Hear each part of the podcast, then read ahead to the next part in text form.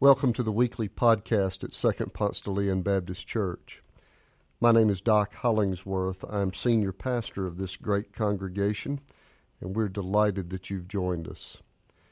Our prayer for you is that as you listen to this message, you might feel closer to God and closer to God's hope for you.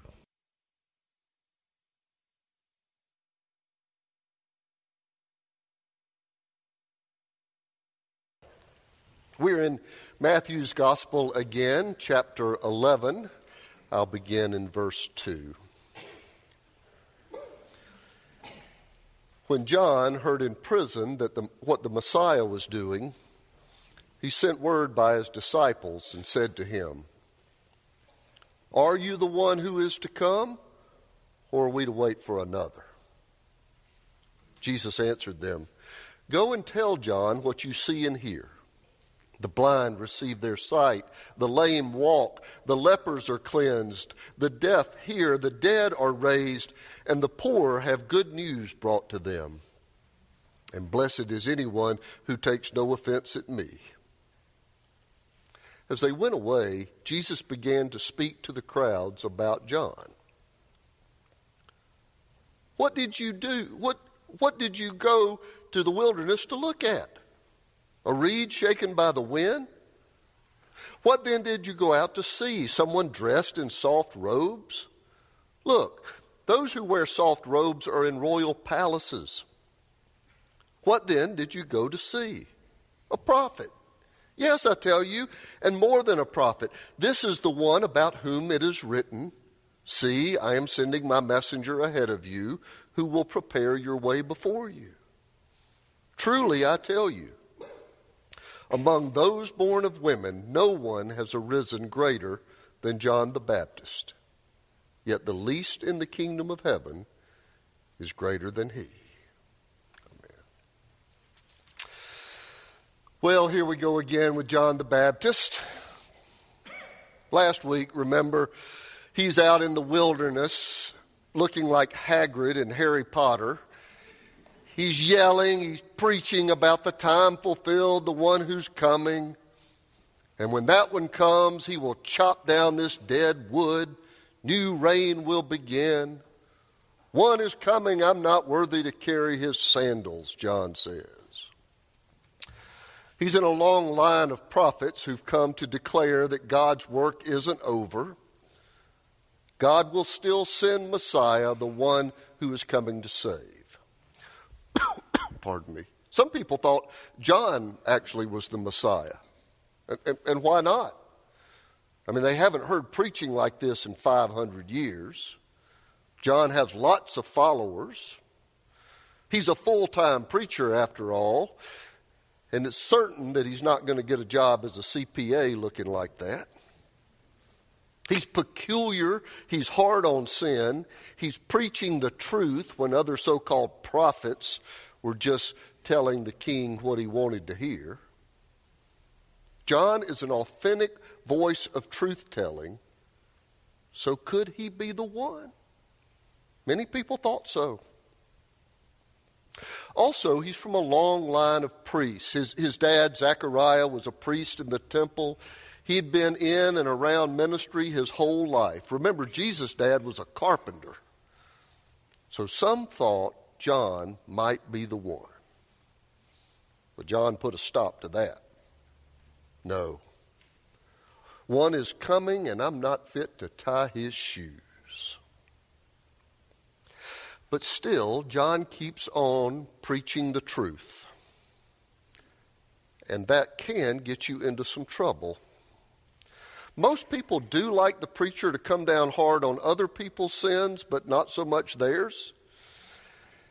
And it turns out that preaching critically about the king will put a country evangelist in some serious trouble. King Herod Antipas was divorcing his wife in order to marry his half-brother's ex-wife. I'm not making this up. The king is divorcing his wife to marry Herodias, the ex-wife of his brother, and John calls him on it. "It was wrong. John said so. It was bold preaching." But it also means that John is now in prison on the eastern shore of the Dead Sea. I guess I should be thankful. Y'all really, y'all just complain at lunch about sermons you don't like. Nobody, preachers don't get thrown in jail much. It's kind of nice. Well, John's sitting in a jail cell and disillusioned. Nothing grand is happening. This isn't the kind of Messiah he was expecting. This isn't the kind of Messiah anybody is expecting. Jesus isn't doing anything revolutionary. He's off healing a leper, or healing the servant of a Roman centurion. He's supposed to be bringing in a new reign, punishing the wicked, making a clean sweep, not performing healings of marginal people up in the Galilee. Jesus is not doing what is expected. He's not inaugurating his powerful kingdom with fireworks and splendor. He's not overturning the Roman occupation. In, in fact, not only that, he went to the home of a Roman officer to perform a healing. Meanwhile, John is rotting away in a prison where sunlight is a stranger, and there's no relief in sight. John's been preaching that the, when the Messiah comes, he'll come with an axe. He will chop down the dead wood in this world. The Messiah will establish justice on the earth. But it doesn't seem to be happening. Instead, Jesus is off healing people on the margins, like lepers, and a man possessed by a demon, and a woman with a hemorrhage. What is that all about? And if Jesus is not setting the world straight with an announcement of a new king, why isn't Jesus helping John get out of jail? So John sits in prison and asks, why is Jesus not coming through for me? Why is Jesus not helping me out of my current situation? Is this the one? Or should we look for another? If we're honest, we've asked that question too. Isn't it a relief when somebody asks our question? Is Jesus the real thing, or should we look for another? In the dark night, I've asked it. You have too. Is Jesus the real thing, or should we look for another? I've heard, this year, I've heard many of you ask that question in a lot of different forms. The untimely death of a brother or a friend. And you ask, how could this be? Is Jesus the real thing or not? You sat on crinkly white paper in the doctor's office, and she said, it's back. This time it's malignant. Or over a tense and quiet morning coffee, he said to you, I just don't love you anymore. I'm filing for divorce. You prayed for a new job. You prayed for your son's healing. You prayed for the pain to subside, and Jesus is off in Galilee instead, not sitting next to your prison cell. This year you walked the halls of Grady Hospital and the Shepherd Center, and you asked, is this the one, or should we look for another? I find so much comfort in John's disillusionment. I mean, it kind of normalizes my own seasons of wonder. John, of all people. Remember, John's been out there preaching with confidence. Behold the Lamb of God who takes away the sin of the world. John was there at the baptism when the Spirit descended on Jesus and an audible voice said, this is my beloved Son in whom I am well pleased. If anybody should be sure, anybody beyond doubt and disillusionment, it should have been, been John. I mean, if you were there when the clouds parted and you heard the voice from God, you would think that would get it settled, right? But even John can get discouraged. When life lands hard, even the most faithful among us can stare at the ce- at the ceiling of our prison cell and wonder, is this the one, or should we look for another?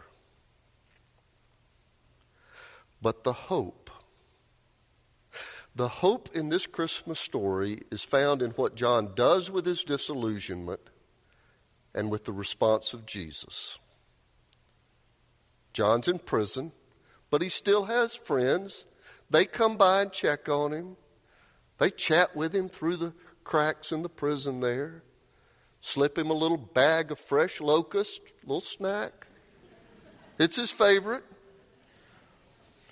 John asked some of the followers who come by to visit, would you go up to Galilee, find Jesus, and ask him, are you the one who is to come? Or are we to wait for another? So they make the journey to Galilee, and they ask him just that. And Jesus responds, go tell John what you see and hear. The blind receive their sight, the lame walk, the lepers are cleansed, the deaf hear, the dead are raised, the poor have good news brought to them. But that's no answer at all. The question was, are you or are you not the Messiah? And Jesus seems to sidestep the question, and his answer is actually part of John's complaint. Jesus answers by saying that he's going along the countryside saving a few people from their ailments. The Messiah is supposed to be punishing the wicked, rescuing the perishing, setting the world straight. Jesus is off in the north country healing a woman with a hemorrhage. But to John's credit, he does take his disillusionment straight to Jesus, which is not a bad model at all. In the dark and unsure days, it's not a bad idea to turn toward Jesus instead of away. He sent word by his disciples and said to Jesus, turn toward Jesus and said, are you the one who is to come, or should we wait? And Jesus' answer is a paraphrase of a passage from Isaiah. The blind receive their sight, the lame walk, the lepers are cleansed, the deaf hear, the dead are raised, the poor have good news brought to them. And there's this little side note here that I think is a little bit funny. There's one part of that Isaiah passage that Jesus leaves out. Did you catch it? Here's the part of the Isaiah reading that Jesus didn't include in what he said. He has sent me to proclaim liberty to the captives and release to the prisoners. In other words, John, I'm out here healing the sick, but I'm not coming to get you out of jail. One by one, a woman with a hemorrhage, a man with a demon, a man whose skin is torn up by leprosy. This isn't a revolution that's going to be covered by C N N. John the Baptist wanted Rome overturned, a physical kingdom, a political revolution. And Jesus is saving one person at a time, an inward and moral kingdom, a spiritual revolution. And Jesus says to the disciples of John, go back and tell him stories of a few people getting saved. And then he praises John the Baptist. No offense taken. You're disillusioned, I get it. But the kingdom is brought, that's being brought is a spiritual kingdom that works in the life of one person at a time. I was with a group of friends last week. We were sitting around talking about a lot of the Atlanta challenges, the access to health care and income inequality and the poor state of the Atlanta public school system, the criminal justice mess, all of that. And we started talking about big ideas and reforms and lobbies and legislations. And one of the people in our group stopped us all cold. She said, "My dad was born to a fourteen-year-old mother, passed around the family from relative to relative until he finally ended up in a boarding house when he was in the tenth grade. Talked his way into the military at age seventeen, went to college on the G I Bill and made something of himself.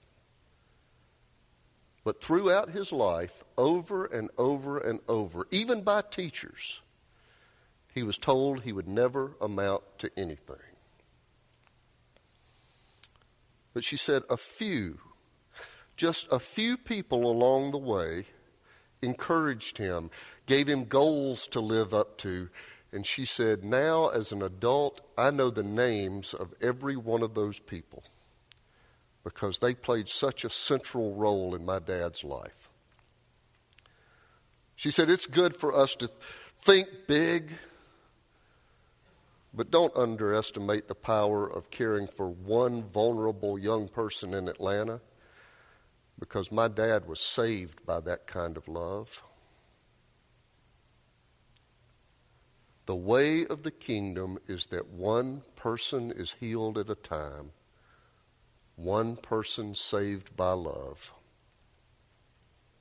The blind receive their sight, the lame walk, the lepers are cleansed, the deaf hear, the dead are raised, and the poor have good news. Now, it's true that sweeping and legislative changes come about because of those who walk and hear and see. They engage their liberated imagination to work for others. But first, it's the healing touch of Jesus transforming one marginal life at a time. Jesus didn't answer the question from the disciples of John with one of those I am statements from John's gospel. Jesus didn't answer directly at all. When the followers asked, "Are you or are you not the one?" Jesus said, "Look around. Sick people are made well. Lame people walk. The poor have good news. Talk is cheap. Are the broken people in this world being made whole by my ministry or not?" Remember, part of the scandal of Christmas is that the Messiah was born in a feeding trough to a teenage girl of no important lineage. The baby coming into the world to inaugurate a new kingdom, but not with army and palace and splendor. As I said, this revolution doesn't get covered on C N N. This baby is coming into the world to save one broken person at a time. So if you're broken, Jesus came for you by name. I would welcome the chance to talk to you about what that might mean for you. If you are ready to talk about how the baby in the manger came to save you, it will make all the difference in your life. Something grand is happening. You do not need to look for another. The Holy Child came to heal and to restore hope. I would love to have that conversation. But it is also true that those who have been made whole by the love of God in Christ are called on all of us to participate in the Christmas miracle. God sent Jesus to reclaim the world through love, and Christ followers roll up their sleeves, open their checkbooks, and make sure they are part of that redemptive story.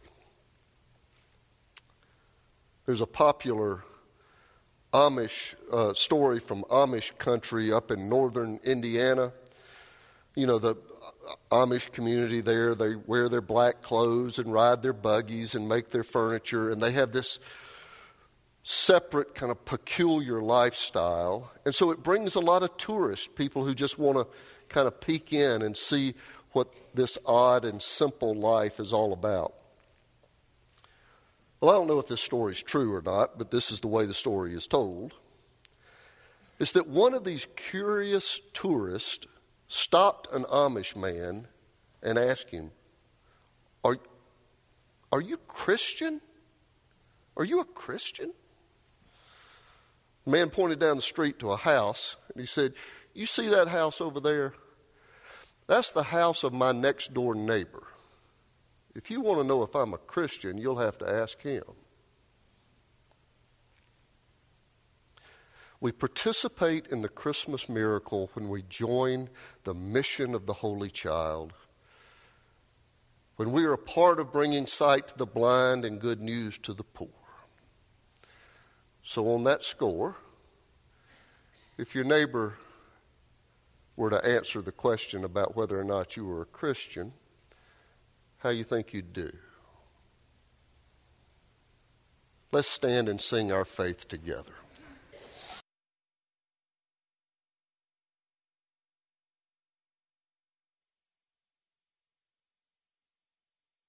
Thanks for joining us. If you live in the Atlanta area or visiting Atlanta, come and worship with us in person on Sundays at Second Ponce de Leon Baptist Church.